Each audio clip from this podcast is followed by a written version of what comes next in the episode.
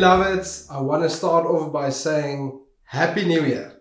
May this be a year full of God's goodness, full of His grace. May it be a very prosperous year for you and your family. And may it be the best year of your life yet. And I believe that is an expectation we can all have, because in our walk with God, we can expect things to just get better and better and brighter and brighter. So wonderful to follow Jesus, because we know the best is always yet to come with Him.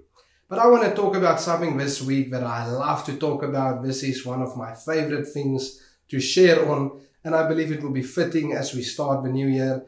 And I want us to focus on increase. The fact that God is a God of increase, the fact that He wants to be, bring increase into our lives. And I want us to focus on the areas where God wants us to experience that increase in.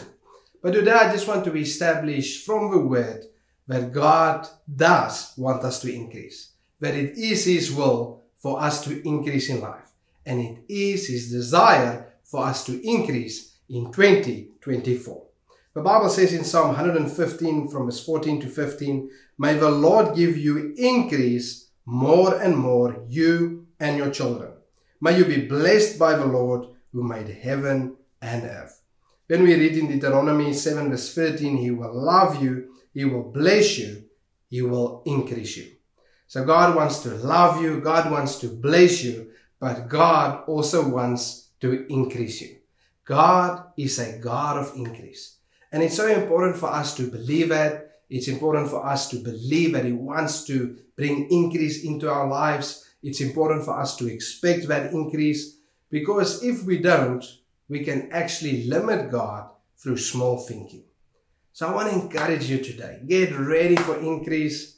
Trust God for that increase. Believe for it. See it in your heart. And this week we're going to look at different areas where God wants us to experience that increase in. So I hope it's going to be a blessing to you, and I hope this year is going to be a wonderful year for you. You are highly favored and deeply loved.